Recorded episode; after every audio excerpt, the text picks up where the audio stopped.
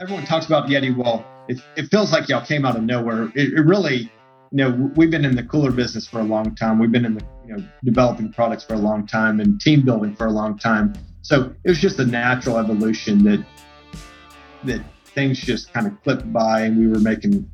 Fortunately, we were making a lot of quick decisions, and a lot of those were the right decisions. And when we didn't make the right decision, we were able to pivot and course correct.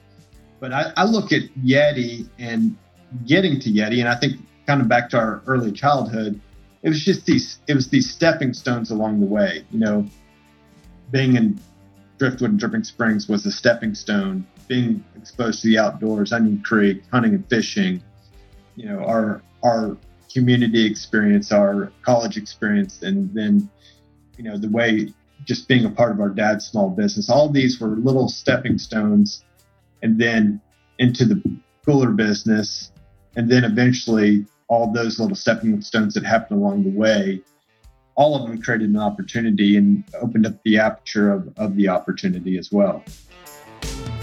Welcome to the climb. I'm your host, Michael Moore. We have got a packed house this morning, and I just got to say, I am super freaking pumped about this one. Some of my lifelong friends joining us. It really, I, I, I just introduces the band of brothers. While one biologically, uh, bloodline is my brother Philip Moore, Roy, Ryan, and Rick Seiders are certainly as close to being my brothers as they can. Little round of intros, and then we'll get started. Philip is my younger and much better looking brother, pioneer in the uh, renewable energy space. Started out his career up in DC, learning the legislative side of things. Moved over to RES Americas, then on to Lincoln Clean Energy, and now runs all U.S. onshore development for Ørsted. Roy and Ryan Seiders, founders of Yeti Coolers, if you don't own one, you're an idiot. Everybody does. With an $8.5 billion market cap and a 52 week high of $105, I'd certainly say the Yeti stock has crushed it. And then you got Rick Seiders, who, in my opinion of things, lives his best life. He will talk a lot about private equity and its role at AG&M and, and the eventual buyout of, of architectural granite and marble, and then everything he's been up to since, which is really just a uh, like reading a autobiography of the most interesting man in the world. If you want to plan something or you need a contact somewhere, the only number you need to call is Rick Seiders. So, with that intro, boys, welcome to the climb and thank you for being here. Thanks for Thanks having us. So, before we dive into all of these illustrious careers, because it is interesting, there's there's a private equity role in almost every one. There's a realization that, you know, maybe uh, help or a board or or someone else needed to be interjected into the mix to take that opportunity to the next level. But before we get into any of that, I really like to peel back the onion and, and go back to the roots of all of us, which is Driftwood in Dripping Springs, Texas. And Philip and I moved there with our mother and father in 1983. And and Roy, I'll get you to jump in on this one, but I think the first memory of of Seiders Moore interaction was soccer games. Yeah, I, I, and I, I think it might have been. Um, now I remember our dad Roger. He uh, coached all the uh, soccer games, so I don't know. It's it seems like you and I, Michael, were probably on that same team, and that was our first introduction to the Moore brothers. And I, I think we showed up to Driftwood from Houston. My parents grew up in Austin. Our parents grew up in Austin and moved to Houston. Then we showed up in Driftwood that about the same well, time. We started school in '84, but we might have showed up a little before yeah, that. So about the same time, we all showed up as well. But it took us a few years to connect. I think soccer is where we got our start. Uh, I think that's right. It, it, couldn't have taken long for us to run across each other somewhere because if it, I think I remember this correctly, and Philip, you're you're the best with numbers in our family. But didn't the population sign when we moved to Dripping Springs say 688? 688. Yeah. With with one stoplight. So So even going back further than that, because I think the the Seiders and the Moore family tree and history is just outstanding. Rick and Ryan and Roy, maybe talk a little bit about the Seiders family history in and around Austin and, and how it all began, and then on down the line to your your grandfather and the grocery store, and then and then your dad. Ryan, maybe we, will respect our elders and, and start with you. Well, Rick may know, know more about the history in Austin, but you know the the Seiders came over from Louisiana. They came went into came in from Germany to Maine, then down to Louisiana, then over to Austin in I believe 1836. And there was an ebb and flow spring over there off 35th Street on Shoal Creek and had a bathhouse there and we actually had a granddad there. You know, I don't know, it's like five greats or so. Fourth, I think it's our was our fourth great grandfather was uh, Gideon White, yeah. who actually owned that ranch really right up there off 38th Street was a headquarters where Seiders Springs is now. And yeah, that was about 1836, I think, that he acquired that property. And when he actually was scalped by by Indians back in the day. Edward Seiders married one of his daughters, and the springs are named after you know Edward, who is our probably our third great grandfather. So we technically, I think, are seventh generation Austinite, and our our kids will be eighth. I believe wow. that's back when it was called Waterloo. Yeah, yeah, it was Waterloo even before or Austin for for one year it was Waterloo. I think. Mm-hmm. Yeah. And then a lot of our family members were involved in, and our granddad, you know, ran all the cash carries in Austin. Yeah. And that was the, you know, back then there was no HEB, and that was the dominant grocery store back in Austin. And so I heard a lot of stories about the grocery business and our dad and uncles and stuff growing up working in the in the grocery business. And so seeing that and hearing that, I mean, what what kind of impact or influence did did Daddy Gene's work ethic passing down to to Roger and then on to you guys have on you guys? Roy, let's start with you. I remember our granddad, Daddy Gene, being in the grocery business, but barely. And so most of my stories come from my dad and just, you know, he, he ran um, several different stores and just I think was a real workhorse, and his his passion out, outside of the um, the grocery business was quail hunting. So my dad has a thousand stories about we we did Ryan Rick and I we did a little quail hunting with our granddad back in the early years and his late years, our early years. So we got to experience, you know, working behind his bird dogs and and going down to South Texas. But where did y'all hunt down there? What? Oh, all over. Ryan, do you remember some of the? Well, you know, he had so many connections through the grocery business from people they were buying through.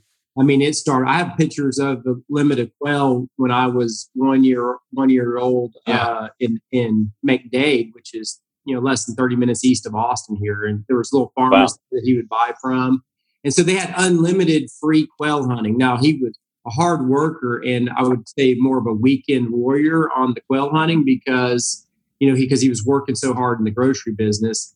And, you know, I just remember the stories my dad told about, about his dad, you know, uh, his work ethic and, you know, coming home every day to, to work with the bird dogs and give them fresh water. And, and if, if my dad ever asked him to bring home anything from the store, he never forgot, brought it home every time. So those are some of the stories I heard. And I felt like you know, my dad spent a lot of time working in the grocery business, sacking groceries, you know, and I don't think he loved that. And so I think when when he started, you know, when when he eventually, you know, you know, had children, I think he did not want us to spend time working when we were younger. And which is kind of a pretty different from what you see a lot, you know, these days he wanted us to, you know, he just didn't see that he got much value out of this I, work. I, you know, and he he spent his weekends working in the grocery business. That's how yeah. he yeah. his weekends and his summers were working, you know, all day every day in the grocery business. So I I think he saw the value of just being a kid and not not not worrying about work. You have the rest of your life to work. I felt like when we got a little bit older, Roger didn't mind putting us to work uh, unloading yeah. UPS trucks with all the flex code. Uh, yeah, did quite a few of those, but I loved being over there. Yeah. yeah. So, Philip, because I think it's interesting to examine just the longevity of of the Seiders bloodline and the Moore bloodline in the great state of Texas, like like Rick did, give us a little background on us being eighth generation Texans and and how that started. Yeah, uh, fairly similar kind of timeline uh, in terms of our earliest family coming over to Texas, not not to Austin, but to Fort Bend County, which is uh, right outside of uh, Houston.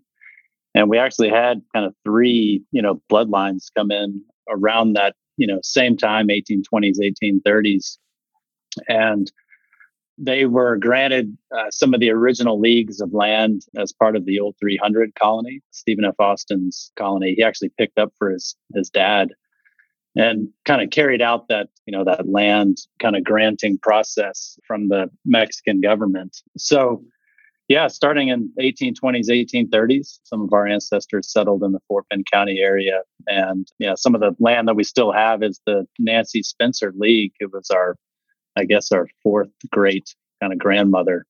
And then her husband, Thomas Barnett, was uh, one of the signers of the Texas uh, Declaration of Independence. So, yeah, right. similar kind of time timeline, 1820s, 1830s. We had some other family come over from, uh, Germ- you know, from Germany in the 1840s, uh, early 1850s, and settled around Fredericksburg and and then later San Antonio so yeah, no, I guess I think that puts us as eighth generation uh, Texans. Uh, correct me if I'm wrong, uh, Michael. Yeah, that's but, right. Uh, I will say, showing yeah. up in Texas in the 1820s, 30s, 40s, anytime around that time would have been a, about like showing up to Afghanistan, right? Yeah, I know. It, I know. It was, it was Wild West it, would be it'd be the you'd be the most exposed people on earth at that point because of what was going on and and and really was the you know the Comanche Indians just their last holdout and there was a lot of conflict and there was a you know to to Rick's point earlier our granddad was killed and scalped by Indians so it was a right. rough, rough country. No, I agree with that. And, and Roy, that's a perfect segue into what I want to spend some time talking to you guys about is I'm just I'm a huge believer at this state in in my life and and career and raising kids that you're so impacted. I mean, if we're talking about crossroads and defining moments in in y'all's climb by the environment that you grow up in. And so we all got to experience something in Dripping Springs, Texas that kids today have a hard time even understanding. I mean, we just had free roam of the land. We got to play outside all day. We damn sure didn't know what an iPad was.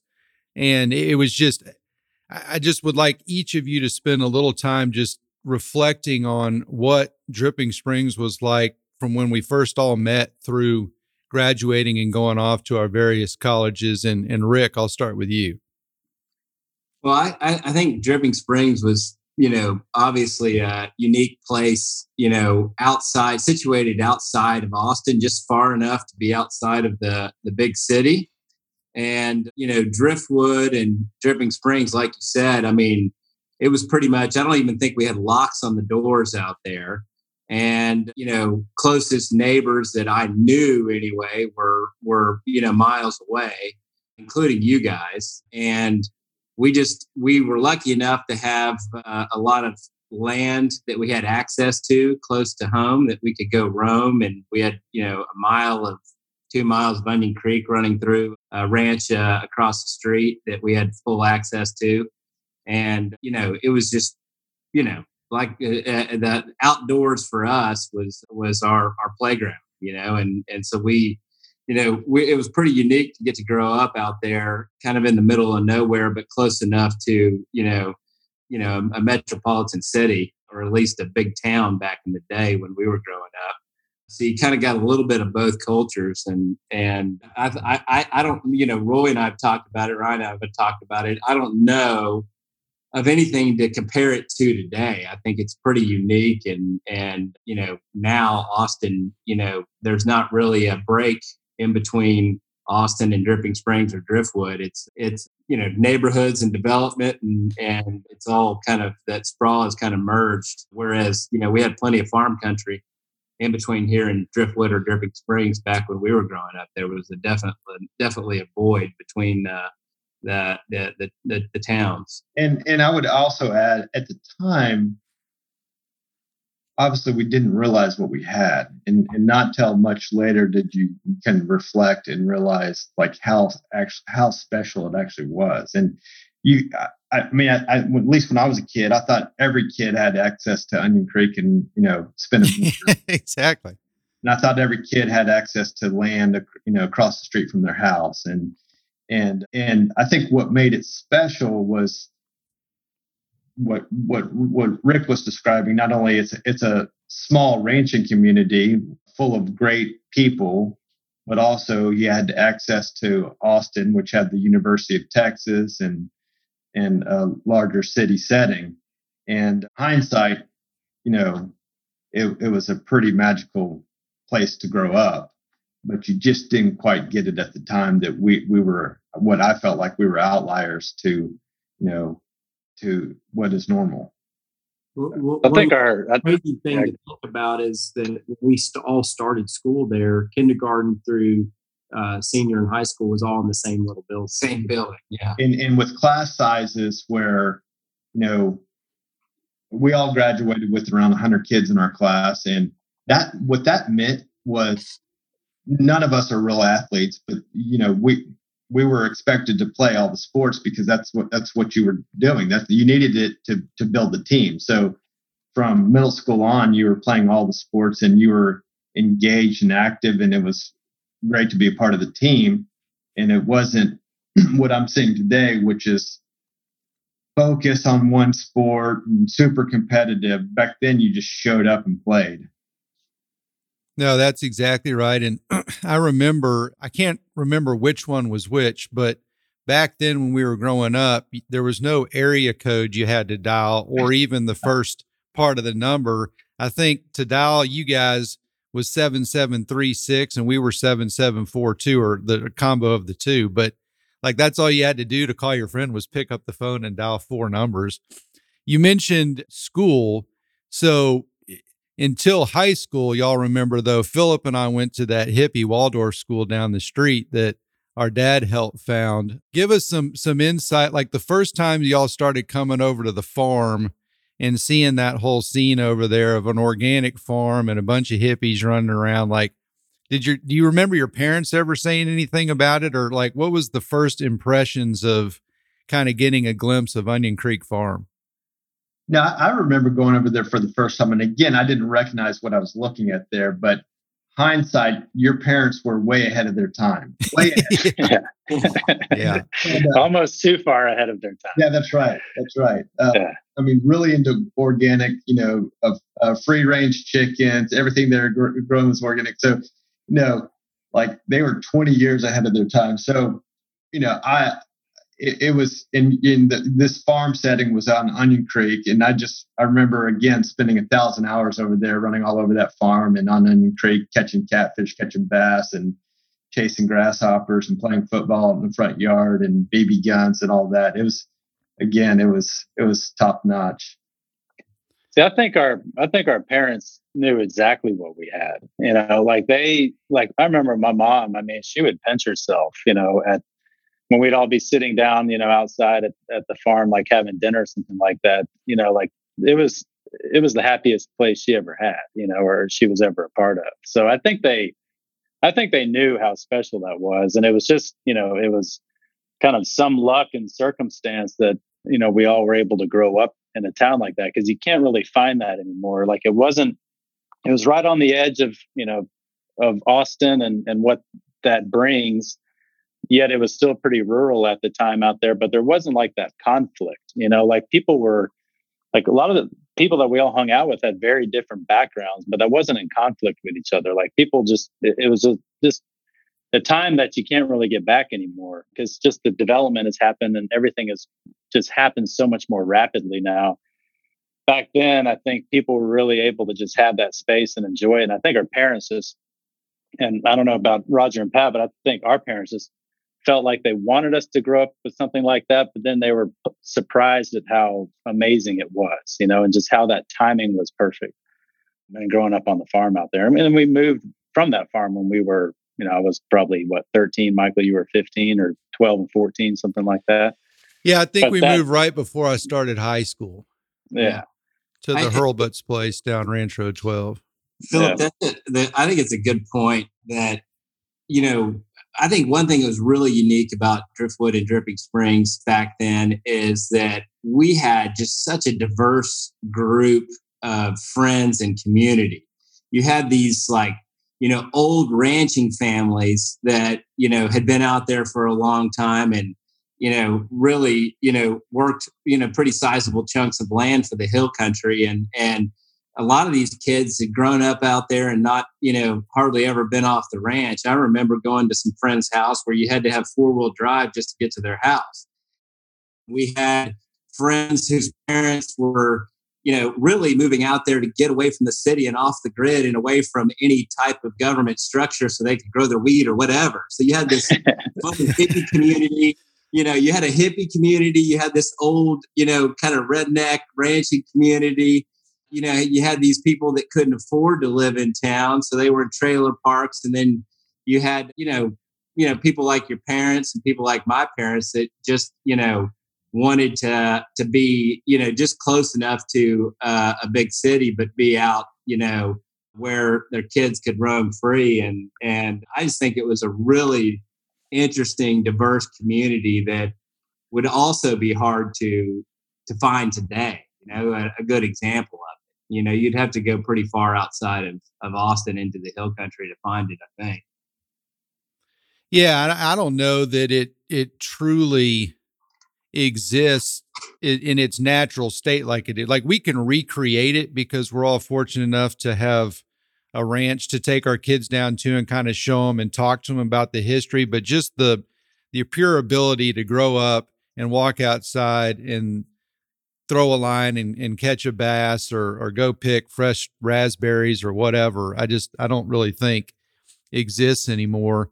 I do want to get some more reflection on this. You know, Roy, you were nice enough to to buy me a uh, an adult beverage at your one of your favorite spots up in Telluride, and I had just gotten back from a hike, a very reflective hike, actually spreading the the last of my mother's ashes that that I had, and you know, and, and kind of telling you about that, you teared up, and and certainly, you know, when when Rick got the news that we had lost Hilmer to ALS uh, and, and we got on the phone, he he couldn't even talk.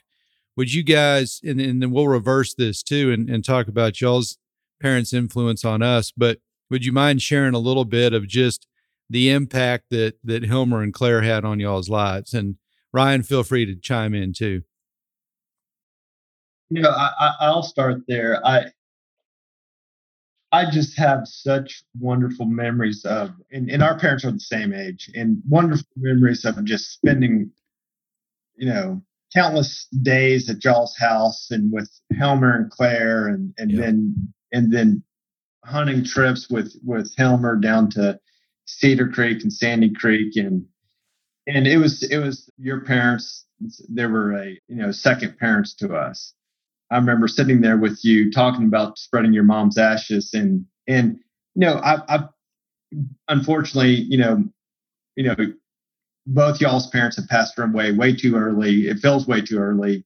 And and Rick, Ryan, and I are fortunate enough to still have our parents, which are the exact same age as y'all's parents, and and just all these wonderful memories of. It's just you know life is tough and and getting old is tough and and it's it's it's it's very emotional to think about all those great memories and and things coming to an end, right? Things coming to an and and those those great memories. That's what they are. They're memories, and it's at, at one point when we were yeah. kids, you feel like you felt like this magic of of friends and family and trips just will always be there.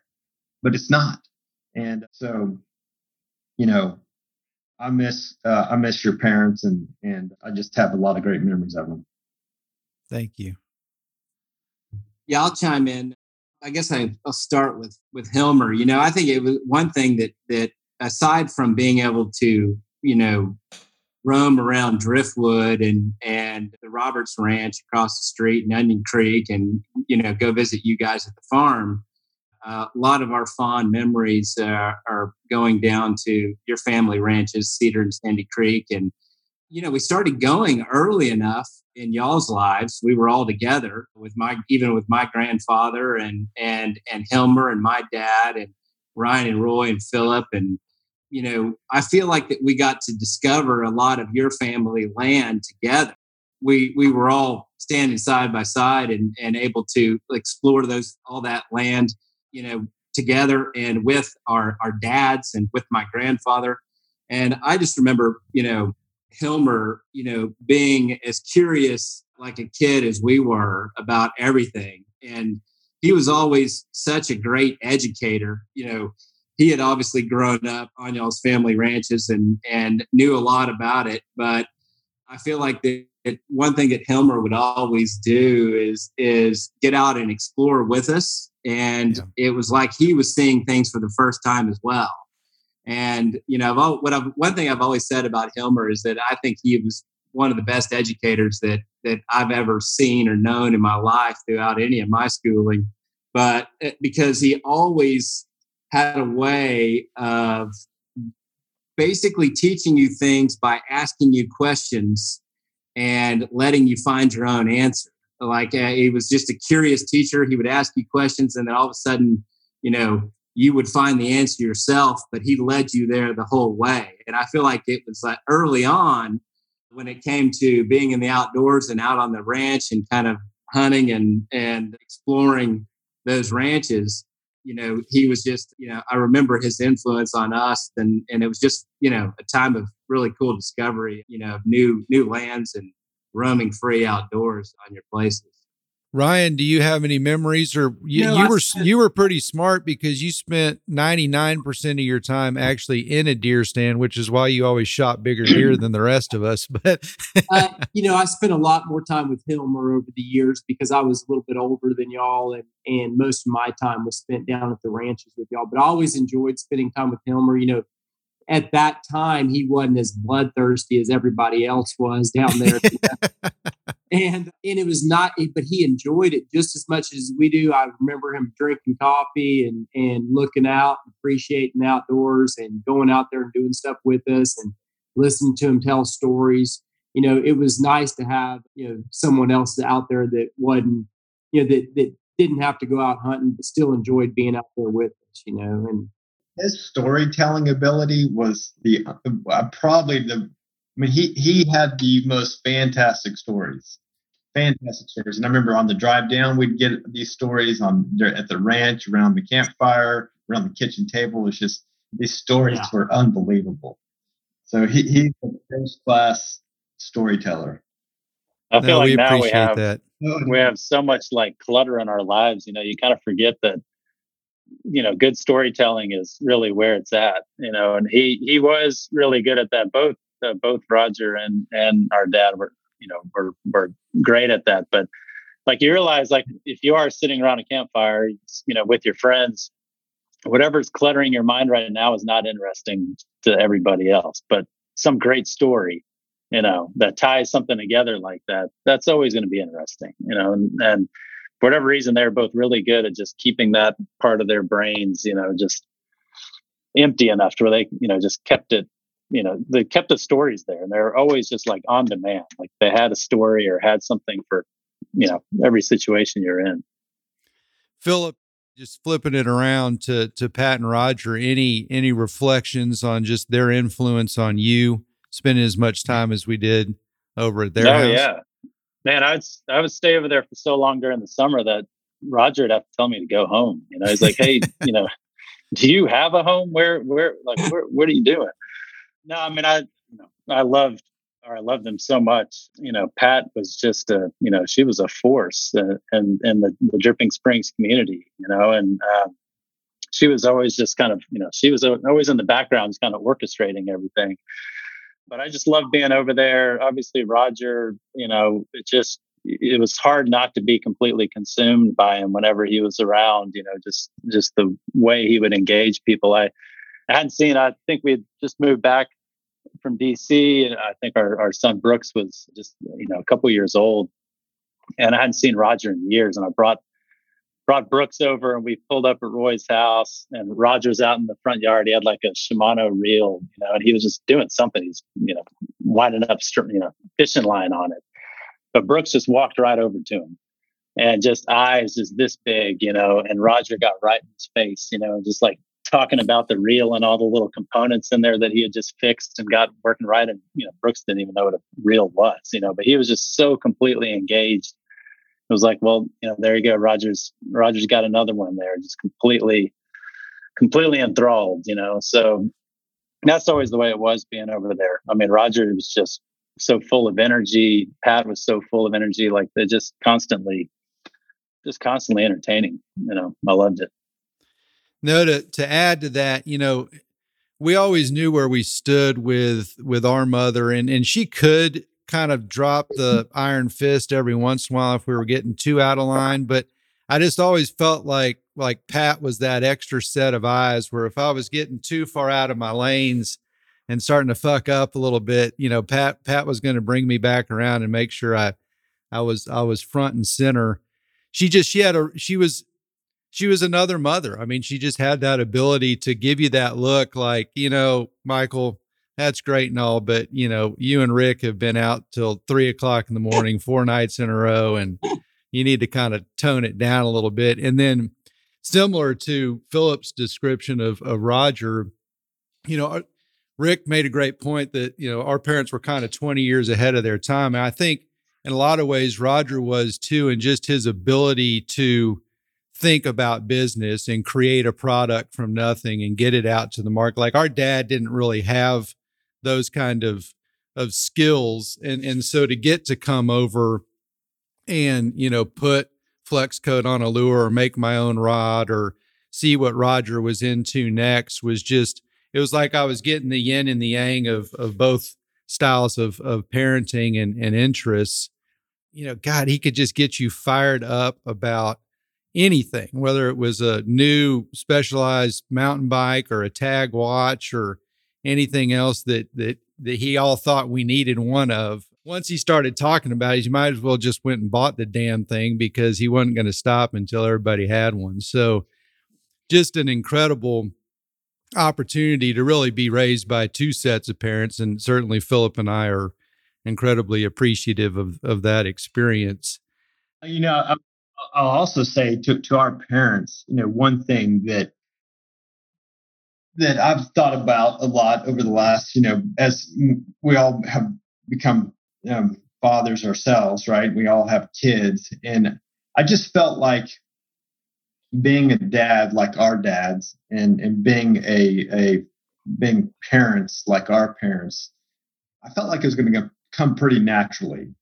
But looking back at it now, it's amazing how much our parents made us the top priority, right? They they put everything else aside, their own interest, and they made sure we were taken care of. That we yep. basically they were great parents, and and we were top priorities to our parents, and they would drop anything to do things for us, run us to soccer, you know, be with us after school during the weekend, travel with us, go on these hunting trips with us. It was all about us, right? And and so you know it, it it doesn't come as natural like in our adult life you know i you know rick and i will go take off on a pronghorn hunt and you know i don't think my our, our dad you know he, if he was going hunting or fishing or anything he was he was towing along all the kids. And it was for us. Like could you imagine that taking you know, a dozen kids down to Grand Isle, Louisiana to go fishing. That's what it was about. No, he had that he had that van with the six by nine speakers in the back blasting Prince the whole way to Grand Isle. That's right. Yeah. Yeah, that's yeah. true. That's that's one thing that's unique is that I don't I don't ever remember our dad, you know, doing any of his own trips, or it, for that matter, Hilmer doing it. Eh, we were always in tow. All the yeah. All yeah. guys too. Very true. So transitioning now into the professional lives of of these brothers on the phone, Philip, I'm going to start with you, and and Seiders boys, feel free to pepper away with with questions. But what, I want the theme of of these next conversations to be is is our ability, and again, I think it goes back to the way we grew up to see two or three steps ahead and what's coming next and what do I need to adjust to figure that out and so I gave a little background, Philip, on your career, but I just think it's so interesting. I, I don't know that many people right out of school that just went all in on renewables.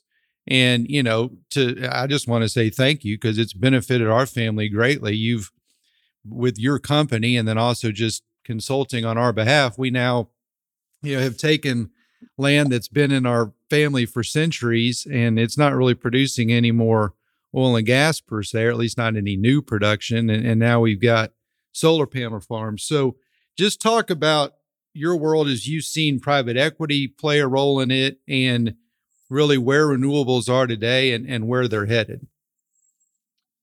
Yeah, well, yeah, I don't know that I was a couple steps ahead by any means. Kind of stumbled in the renewables business, but you know, it, uh, everything anything that's successful takes, I guess, good luck, but and timing. But you know, really, I, when I finished University of Texas in in 2001, the you know Austin economy was in the tanks. You know, the tech bubble burst, and uh, all the jobs that I'd been interviewing for that summer just evaporated. So I didn't know really what I was going to do. And the one, one thing about uh, recessions is that politics is always still going on. And so uh, I happened to start working for the chairman of the Texas Railroad Commission and spent the year, you know, traveling around with him across the state and learning a bit about oil and gas and really about energy and politics uh, more than anything else. And from there, spent some time in the legislature and then went up to to DC uh, for grad school and and started working at the Department of Energy and it just happened that when I was working at the DOE, there were some specific wind energy related issues about trying to get uh, permits for all the wind turbines and how they might impact airports. And, so I started working on that issue. And there was a wind company that was based in Austin, and I was looking to get back after wrapping up grad school and and come back to Austin and they needed somebody to help them on, you know, developing wind farms and, you know, and, and policy and kind of regulatory uh, work. And so really, I don't know that I was looking a few steps ahead. It was just that it sounded, you know, just sounded like a neat opportunity. And I, I think going back to, you know, our, our, the way we were raised and how we were, uh, how we grew up, I think we were we were always open to opportunities, right? We didn't feel like we just had to go do one specific thing or pick one line of work and, and just do that. Our parents gave us that freedom just to kind of take things as they come, see an opportunity, and then you know have that kind of confidence to go and and really pursue that. And so for me you know it was kind of by you know circumstance and somewhat chance that i was exposed to the renewables business. And then when i saw that there was a real career there i just kind of ran with it and and you know i've been doing that for the past 15 years. So demyth for all of us what occurred earlier this year with ice mageddon hitting Texas, and you know certainly the the media's perception and and certain politicians. And I liked your comment that you know even if the economy's in the tank, politics is still happening. I think that's one of the reasons they call it the second oldest profession. But yeah, I mean, demyth for all of us that don't really understand the grid and ERCOT and renewables play in that, that what really happened when our grid got so compromised. Yeah, I mean, and the storm in February was really just one of those uh, worst case scenarios. I mean, it was a combination of everything going wrong at the at the same time. But leading up to that event, you know, the the the weather pattern that moved over Texas was making its way down from the Arctic, and so you could see as gas natural gas prices were rising, you know, starting from you know, Minnesota working all the way down into Oklahoma and Texas, you know, the week before it hit us. gas prices were off the charts, you know, hundreds of times above the, the normal price, spot price. And so it was already setting up to be a really difficult event because natural gas is kind of the marginal unit. It sets the, the, the price of electricity.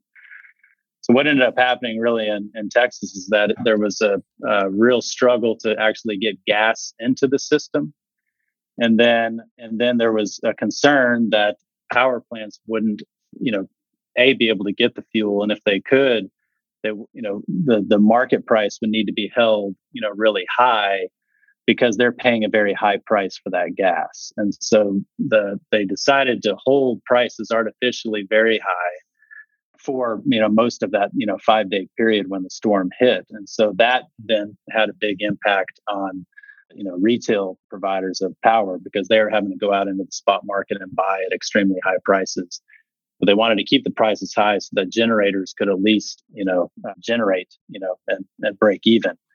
So it's just one of these things where the, the market forces and, and, the dynamics of moving gas into the system and and being able to keep generation online were really challenged. And and where the renewables comes in i mean nobody performed uh, great uh, during that week renewables overall in terms of what was forecasted to produce. You know we were you know we were maybe in some in some days you know 10 to 15 uh, percent uh, down but you know we didn't you know in terms of the overall kind of energy mix in texas you know of, of all the generation that was knocked offline or that wasn't available you know about 90% of it was was gas and and coal and, and nuclear. So again everybody had their share in it but it was just just one of those situations where everything that could have gone wrong pretty much went wrong leading up uh, uh, to that week. And so you know it was pretty destructive for for you know a lot of industries and a lot of people and a lot of a lot of businesses.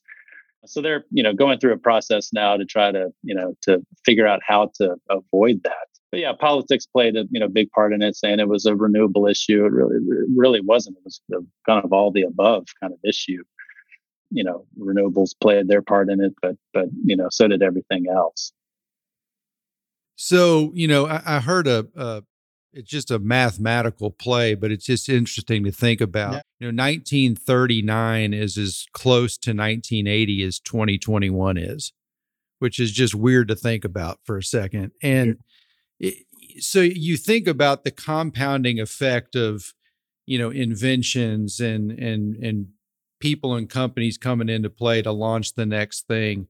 Uh, where where does what, does renewables look like 10, 15, 20 years from now? Yeah, it's a good question. I mean, we will obviously have a lot more renewables on the system than we do now, but like everything, thinking about you know how Austin's changed over the years. You know, there's there's they've been working on that big overpass at you know Ben White and and I thirty five for fifty years. You know, and and they're still working on it, and they planned for that back in the 50s and 60s, and they're still you know trying to improve that that area. The way that our electric grid was set up and and how transmission was planned and generation was planned was typically or in most cases was done you know 30 40 50 years ago.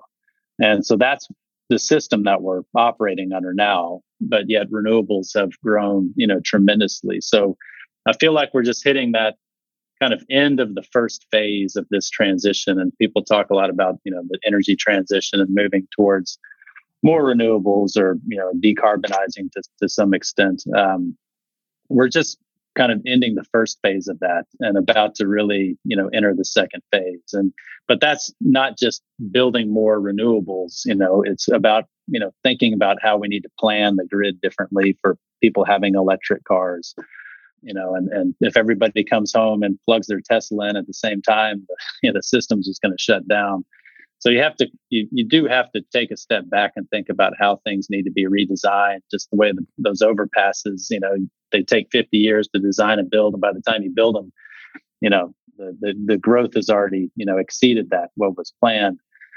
We're kind of at the same point i think with renewables where we need to be thinking about what the grid you know needs to look like you know 30 40 50 years from now and, and start planning uh, for that so, Rick, we're going to dive into to your career, which is certainly an interesting one, and and maybe not is is textbook as some of some of the rest of us here. But you know, Philip made a good point that I think is worth reflecting on that our parents gave us that freedom to really be independent and think and not just feel like I've got to go down this path because that's what my father did or that's what I'm supposed to do. And I think I think your your career and approach to life and and certainly raising your kids and your relationship with Emily just defines that I'm not just going to jump to the next thing because that's what I'm supposed to do. So talk about your your ride at AG&M. I, I really do think you were kind of the first person at least I knew that was you know that that got thrown into that the power of private equity and what it can do to a company when they decide that you know they want to take some of your chips off the table or all of it and then that the lessons you learned in private equity and the connections that you made certainly were impetus and, and beginnings of conversations that that Roy and Ryan had at Yeti, and so I think it'll be a good transition from there. Yeah, so uh, I'll, I'll, i often get asked with my dad in the fishing tackle business and Roy and Ryan in the cooler business how I didn't end up in some sort of sporting good sporting good business, and I've got a kind of a funny explanation for that. So um, when I prior to out in Driftwood, prior to getting my driver's license, you know, we, I rode motorcycles, so it was, and I was always full throttle wherever I went. And as soon as I got a driver's license, I took that same attitude to my stick shift F 150, the old red on white. And I think within about the first year of getting my driver's license, I got probably three speeding tickets. Well, so to work off my speeding tickets, I used to have to work at, at my dad's company, Flexcoat, and we were doing a lot of piecemeal, like, you know, bagging you know, brushes, epoxy brushes, and stuff like that. It was torturous. So I think he was paying me four fifty, five dollars an hour. And my cousin Chad's dad had started this granite company, and he offered me six dollars an hour to come over and and you know run a forklift with my cousin.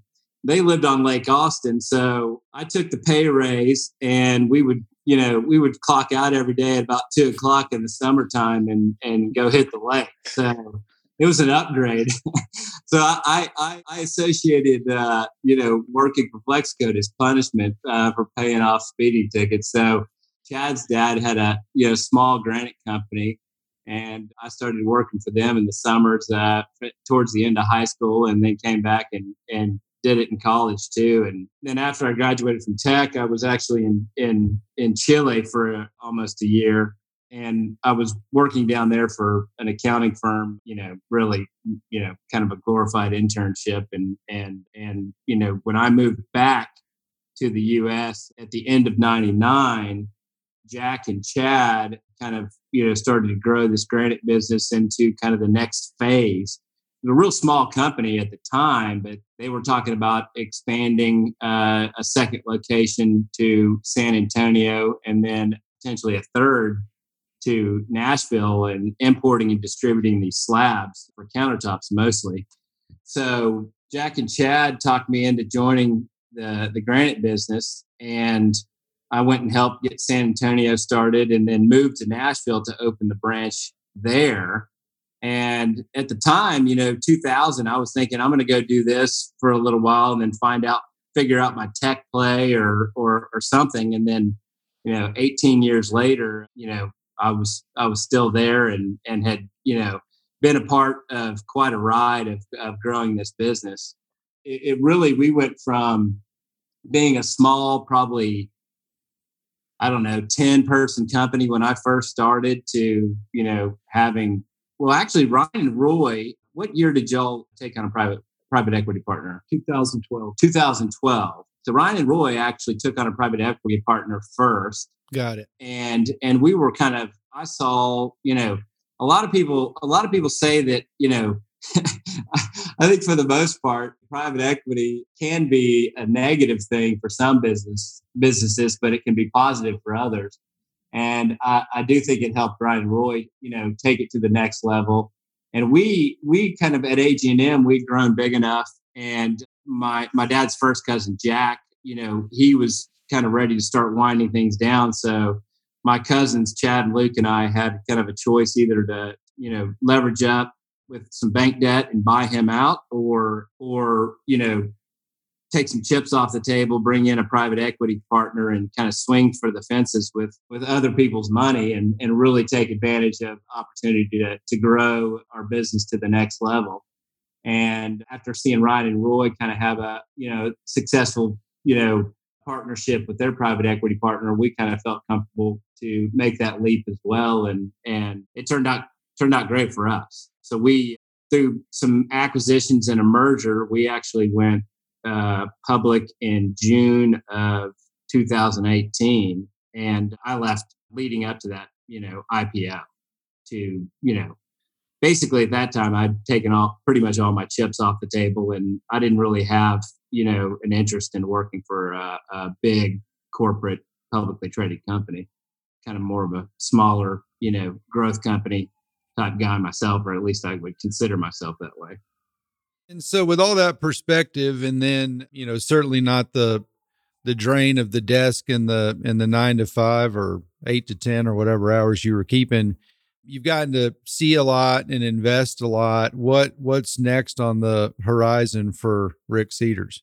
Well, right now I'm having fun, kind of you know you know wearing a lot of different hats. You know, I've, I've kind of found some some interesting little deals that I've been able to insert myself in for short periods of time, and you know I've just little investments buying some real estate, doing a spec house, and then kind of working on some concepts for you know potential future businesses that I would actually you know work in day to day. But as I've I've, I've been fortunate enough to to have the time and the means to take my time, you know, in figuring out what I'm gonna what I'm gonna be when I grow up, you know, for this next phase.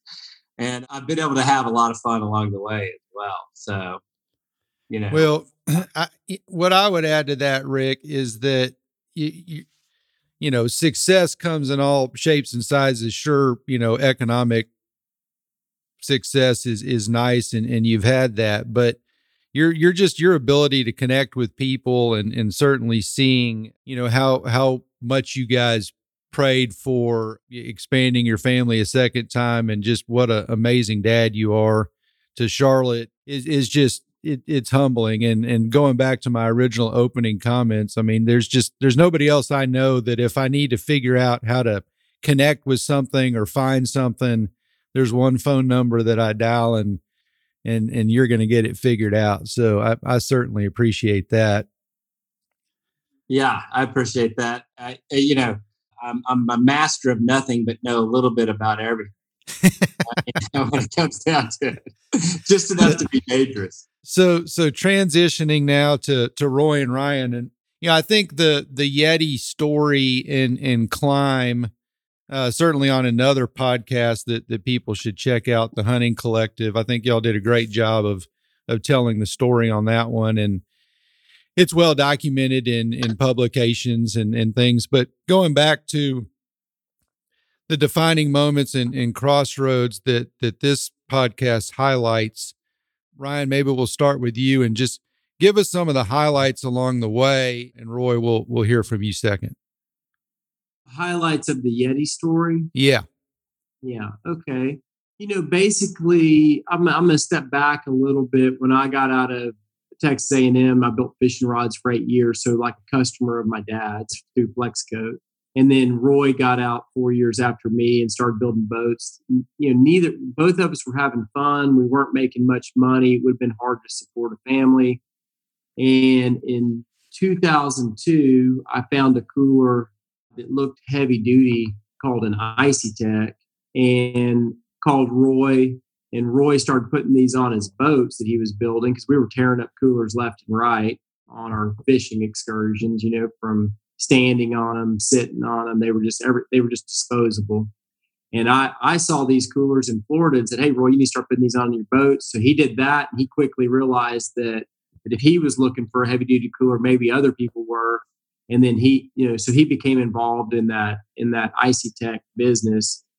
2005, I sold my rod company and kind of got lucky there to sell it. And you know, come, I went, that was in September of 95. Well, hold on just a second. Sorry, September of 2005. And I hunted for about four months and then I could see Roy was a little bit stressed out with his workload. And I, I called him up and said, Hey, I don't have anything to do. I'll come help you down in the warehouse for $10 an hour. And he said, Come on down. And so, and so that was January of 2006. And, you know, I'll let Roy pick up the story from here, but that's when, you know, that's what led to starting Yeti, you know, early part of 2006. No, so I distributed that original Icey-Tek for three or four years. Learned a lot about the cooler business and the opportunity that existed. And, and about that time, Ryan sold his fishing rod company. I started having this vision of starting my own cooler company. I was just a distributor for this original cooler. Now I, I had some ideas of I need to go find a manufacturer and do this for for myself uh, with my own design ideas and our own brand. So Ryan and I ended up flying over to the Philippines and sitting down with the manufacturer. And I'm in my maybe my late 20s here, and Ryan's his early 30s. And for us growing up in Central Texas, you know, we're sticking our neck out by showing up in the Philippines. Philippines, like I, I'm, I'm a homebody, and and going over there, it's it it felt like we were sticking our neck out and, and just getting to know this manufacturer. But anyway, that provided the that provided us the opportunity to start a cooler company from the ground up with again with their own designs and, and brand names. So that was 2006. And you know, I think for the longest time, Ryan Ryan and I recognized we had an opportunity. We were onto something. Again, this this was a bootstrapped endeavor. So we, you know, we were buying just enough inventory as we can afford and reselling it and, and taking that those earnings and pouring it back into the, you know, funding the next round of inventory. I think Ryan and I thought we had a business that was going to be a family business that could support us and our family.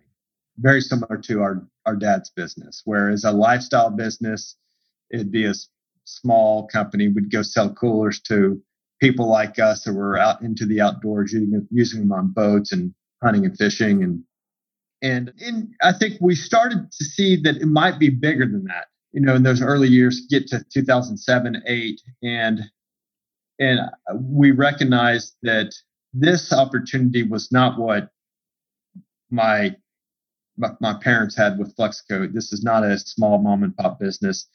And I think when we recognized that, we we started surrounding ourselves with the you know the smartest people we could find to bring into the business that we could afford at the time right and and I, looking back on on this whole journey and, and unfortunately you know this podcast we have an hour and a half to fit in a lifetime of stories right, right. among the five of us and whether business and it's just there's a long story to all of us right in all of our stories but i think looking back on everything if you could point to one thing, is the people in our lives, right? And if you could point to the the things that Ryan and I did well in the early days is finding the right people at the right time to bring into the company. And so you, you look at those early years, it was just us. Then, then we were making these, bringing in these people, and it was both internal and external. Both our, you know, our manufacturing partners to our the folks that we were bringing into the company. Then all of a sudden we look up in 2011 and we we have a tiger by the tail. I mean, it's yeah. it's a everything we could do to keep up with the business, and we're just we're a cooler business at the time. Every dollar that we made out of the business went back straight back into to fund to fund the the growth of the business. So Ryan and I we were outside the business. We were living off the land. You know, I was I, I, was living in a house that my parents owned. You know, Ryan was living cheap in Austin. I was out there in Driftwood, and we were very scrappy. And we were we were just we were living off the land, scrappy, and we recognized that we didn't have any wealth to speak of outside the business, but we uh, created a pretty amazing asset. And you know, we started looking at our options on what does it look like to take some chips off the table? And we went to, in, in 2012, we went to market. And because of our earnings, because of our growth, and we kind of had our pick of the litter of a, a potential partner, both strategic partners to lots of different private equity groups. And we ended up partnering with the private equity group that, you know, was a great was a great resource for us and in the end could help us navigate the next stage of growth. And again, one thing we did well was surround ourselves with the right people, including this private equity group. And, you know, as we sold a majority stake, we recognized that the, the value creation off, off of our rollover into the new company with the partners could could be meaningful.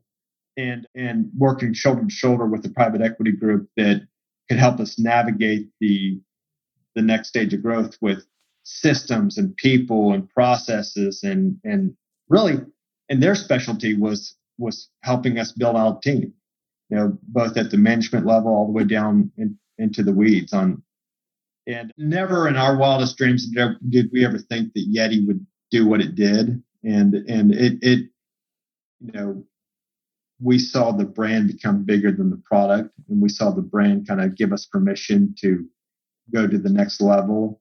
And you know we we took the brand and we, we had a, an expensive cooler and then we you know came out with other things like drinkware and soft coolers and bags and and it it continues to you know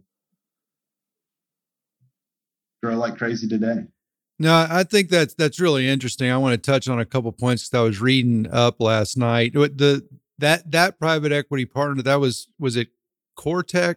Yeah, Cortec. Yeah, and and y'all you know did some work together, either their idea, yours, or combo of the two, to take it from Yeti coolers to to Yeti, so that you could really branch out into all the different products that you're that you're offering. And in reading up on that last night, I think it, it had some it had some comment in there that that said, you know, Ryan's just gone fishing, but but but you know, like what amazes me is that y'all had the insight which most entrepreneurs and and people that have built something from the ground up and it's their their sweat equity and, and time and sacrifice to have the insight is you know as early as it happened to you guys to step back and say you know if this if this brand, not this company, is really going to become as big as it can, we need to surround ourselves with good people and and get out of the the day to day and and let them run it. So I mean, how tell me about some of those conversations that y'all had as you were realizing that was the best, maybe not the best thing for what you set out to do, but certainly what the company had become and taken it where it's gone today. So it's back to my comment. We I think we recognized that the that the brand and the company was bigger than just uh, us, and it wasn't a family lifestyle business, right? And and then at that point, it's it's finding the right people to bring into the business. And I think, you know, Ryan and I that we were we were really good at we were good at product and we were good at starting a business, right? And we were good at scrappy and living off the land and finding the right people. But we also recognize that there's folks, including Cortec, that could we could bring into the company that could help us navigate. And then eventually hiring Matt, Matt our CEO, to take over as from my role and then, you know, take it into a public company setting. So everyone talks about Yeti. Well, it, it feels like y'all came out of nowhere. It, it really you know we've been in the cooler business for a long time we've been in the you know developing products for a long time and team building for a long time so it was just a natural evolution that that things just kind of clipped by and we were making fortunately we were making a lot of quick decisions and a lot of those were the right decisions. And when we didn't make the right decision we were able to pivot and course correct.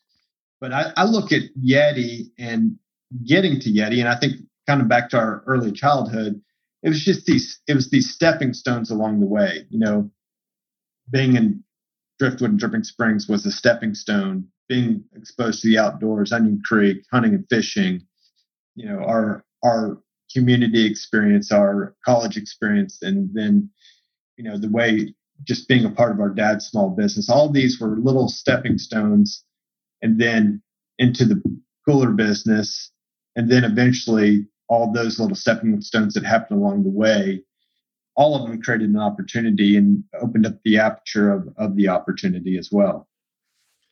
No, I love that. Ryan, what what what was a better experience ringing the bell at the New York Stock Exchange or like when the biggest buck you've ever seen walks out in front of your deer stand? I would say that hunting stuff. it was it was fun to to go up to New York and and to see everything that that came together and how how things almost fell apart as we were going public that the day before the stock market dropped crazy and there was like four companies scheduled to go public that day and we may have been the only one that, that went through on the new york stock exchange i guess but but that was a great experience to see all that but it i you know it you know by that time i felt like the company had outgrown me and so some of these fishing and hunting experiences i value much more than i do what i got to see up there but I, i'm glad i got to see that you know.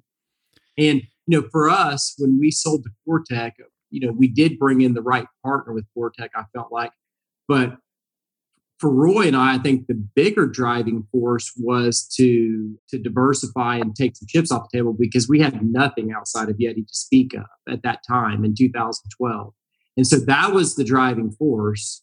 And then it happened to be that we got the right partner with Cortec Group uh, and and it was neat that that they were able to add that value and to help us continue our growth because we would have continued to grow with without Cortec, but we wouldn't have been able to build the team like we did. They had a better they had experience at building out teams like that. And we didn't know what we were missing because we had never been there before. And so with Roy's ability to come up with with products and actually bring them to market and with Cortec helping build mm-hmm. out the team. It was just a great combination, and and took something that you know Roy and I were both used to being in charge, and and from when we sell majority share, knowing that that next day you come into work is the first time in your life that you haven't been in charge, you know. And Roy and I had never had a resume. We'd never done anything else but work for ourselves and you know work inside of our dad's company. And so to to come in that next day and and have someone else in charge it was a it was a different feeling but we worked worked well as a team and and it was fun to see the continued growth of yeti beyond you know, you know getting involved with the private equity company. Yeah I'd, I'd, I would say that 2012 sale the value that was created there that's what we were willing to give up. We were willing to give up the ability to make that last call. Now i will say cortec gave us the ability to continue to run our company. What they what their specialty was was build the muscle, build the muscle of the team and the systems, and surround us. Continue to you know be you know looking for what's best for the company. And, uh, and, and that that 2012 time frame was my most you know cherished or, or fun part being involved in Yeti. Just the craziness of it. It was much it was much wilder to me than the than the you know going public in 2018 you know? Yeah. Uh, no that, it, that was, was, almost the the gravy at that point right? That's right, that's right. yeah. Yeah roy i remember you telling me around that time i think we are we were hunting but you were like you know it, it's amazing how quickly this thing has grown and i think your comment was you know we're still running this thing on quickbooks you know like we need we need some help we you were know. posting 100 million in sales on quickbooks that's exactly unbelievable. That's got to yeah. be a world record. Yeah.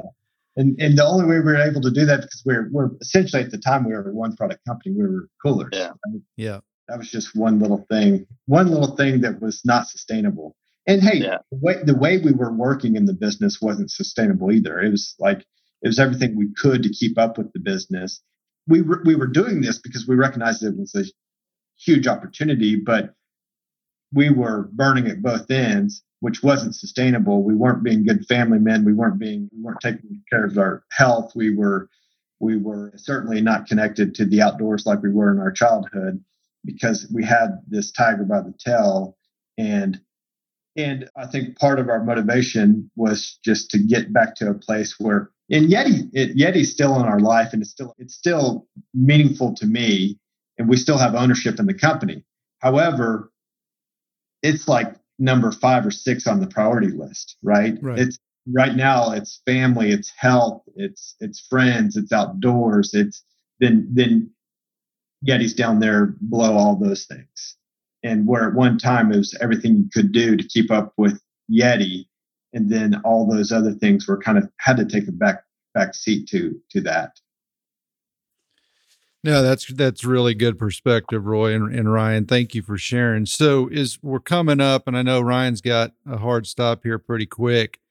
There's a question that I like to ask at the end of these podcasts. It's a really a reflective one, and it, it, there's the saying out there that it's not you know what you know, it's who you know, and I flip it around to say it's not who you know, but who knows you.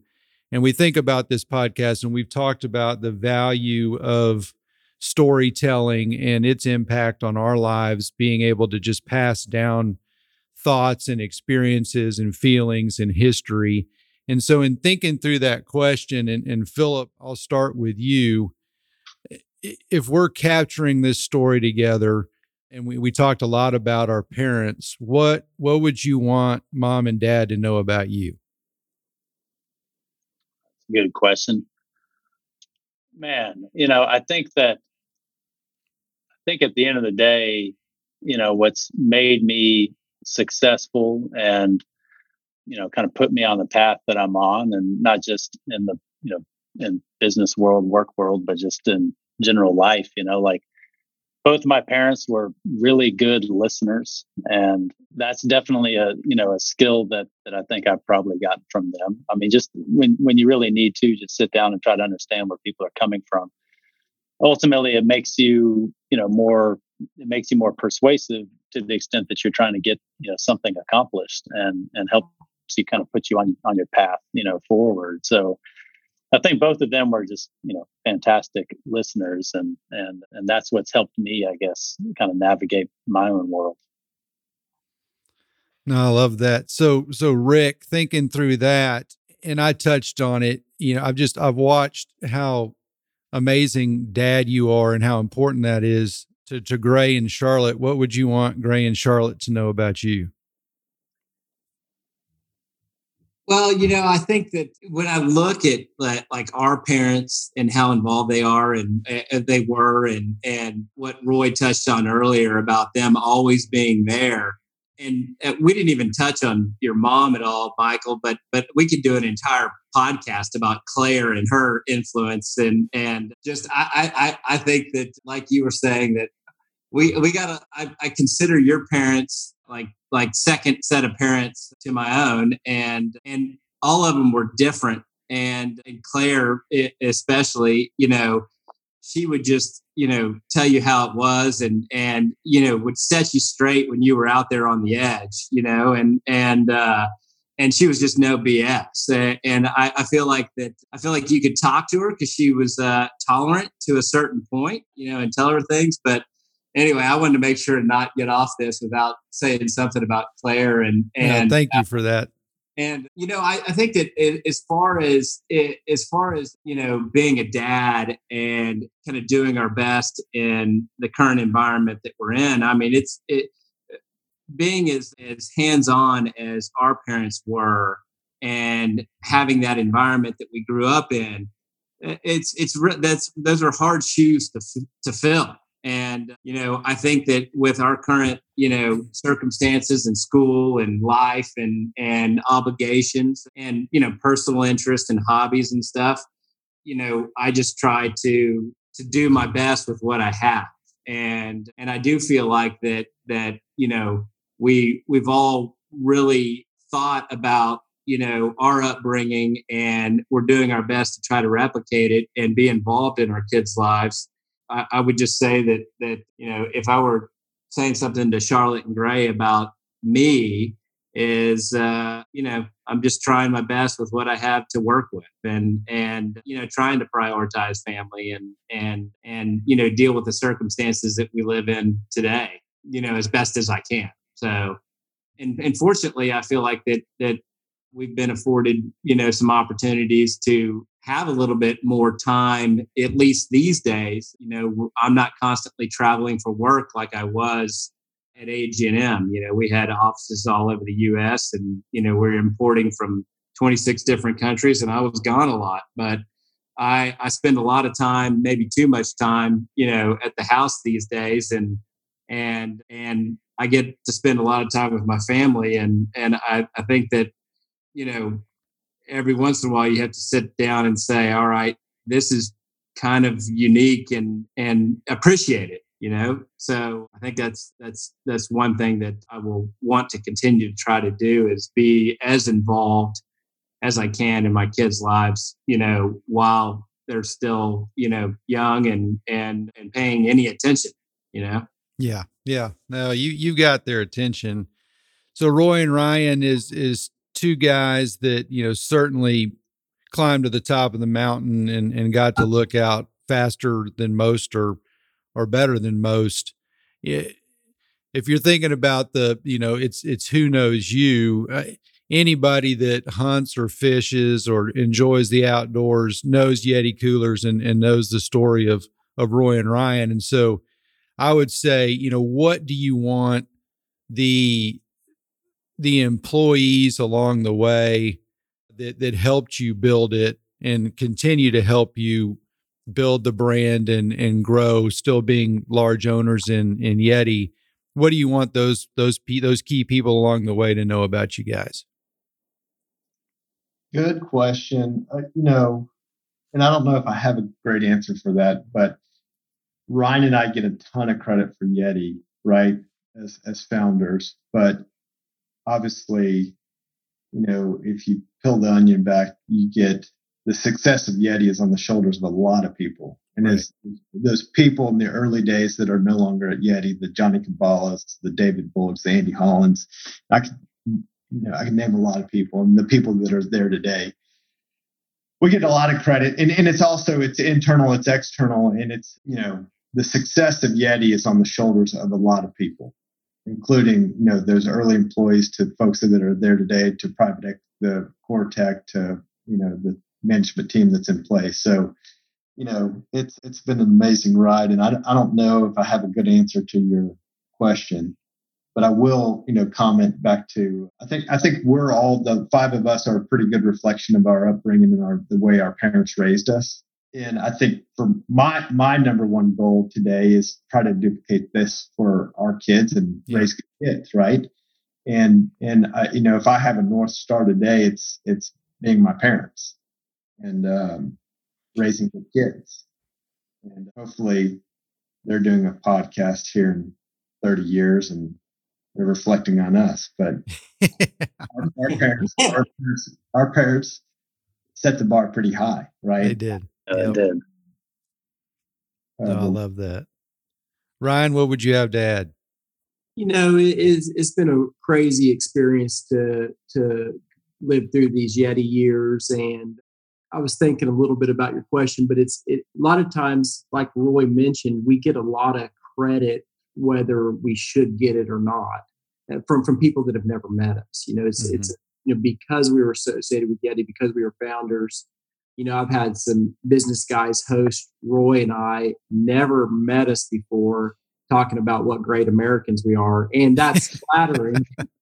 but it, it really, you know, it's really not just about Roy and I. It's about the the team that came together at the right time and our upbringing. And and it, it is funny how how the people that know you and the credit you get, whether you deserve it or not. I'm saying I'm not saying we don't deserve some credit, but it it's you get credit that maybe you don't deserve. You know? And so it, it is a neat deal to be a part of. I'm just I feel great and and honored to be a part of it and with some of the people that I got to work with and you know up to 2012 and you know it was a great experience. And, and growing up out in Driftwood and Dripping Springs having y'all just upstream of us and in on, on Onion Creek you know seven miles was a great way to grow up. And I don't know how to duplicate it now being that close to Austin and and but you know but be, being able to get out to some ranches with kids and, and get outside of Austin now is is nice, and uh, you know I really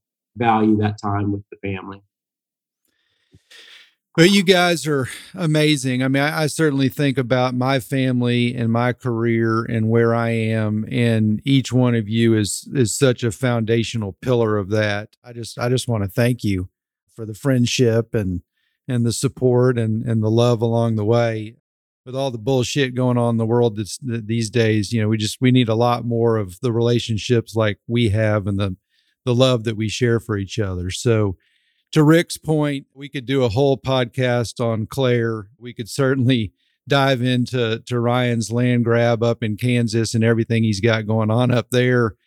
You know, Yeti Capital and all the things you guys are looking at, and and and certainly renewables needs to continue to get a lot of of attention because it's it's going to play a, a huge role in our future. So I'm going to have you guys back. I'm holding you to it, and we'll, we'll get another podcast scheduled here before too long. Thank you guys for joining us.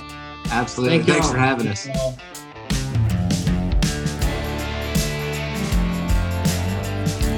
Thanks so much for tuning in to this episode of The Climb. If you enjoyed the episode, please consider subscribing. And if you know someone who you would think would enjoy the podcast, feel free to share this with them. Thanks again and we'll see you on the next episode.